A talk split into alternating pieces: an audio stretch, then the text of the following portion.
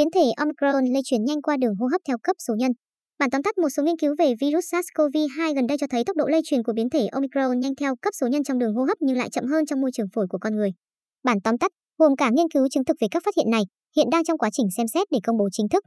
Theo các nhà nghiên cứu, những khác biệt lớn giữa Omicron và các biến thể khác của virus SARS-CoV-2 có thể giúp đánh giá được khả năng tác động của biến thể mới này trong tương lai. Cụ thể, nghiên cứu cho thấy so với biến thể Delta, Omicron tự nhân bản nhanh hơn 70 lần trong đường hô hấp, dẫn đến khả năng dễ lây lan thông qua tiếp xúc giữa người với người.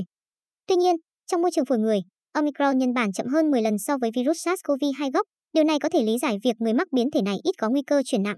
Trong một công bố về biến thể Omicron của Đại học Hong Kong, tiến sĩ Michael Chan Chi WKA, trưởng nhóm nghiên cứu, cho rằng điều quan trọng cần lưu ý là mức độ nghiêm trọng của người bệnh không chỉ được xác định thông qua tốc độ nhân bản của virus.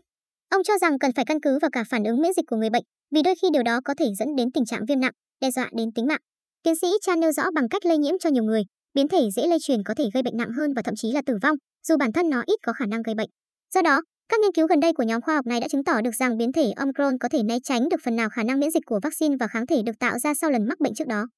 Theo các nhà nghiên cứu, Omicron gắn chặt hơn vào các tế bào và chống lại được một số kháng thể. Mô hình cấu trúc về cách thức Omicron gắn vào tế bào và kháng thể giúp làm rõ phương thức hoạt động của biến thể này, cũng như tạo ra được các kháng thể trung hòa. Thông qua việc sử dụng các mô hình máy tính để tìm hiểu về protein đột biến trên bề mặt biến thể Omicron, các nhà nghiên cứu đã phân tích được các tương tác phân tử diễn ra khi một đột biến này bám vào một protein bề mặt tế bào được gọi là thụ thể ACE2 vốn được coi là cửa ngõ để virus xâm nhập vào tế bào.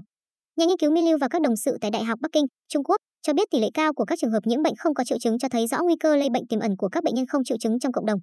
Theo nhà nghiên cứu, các nhà chức trách nên sàng lọc các trường hợp không triệu chứng và những người này phải được kiểm soát giống như các trường hợp đã được xác nhận nhiễm bệnh, bao gồm cả cách ly và truy vết.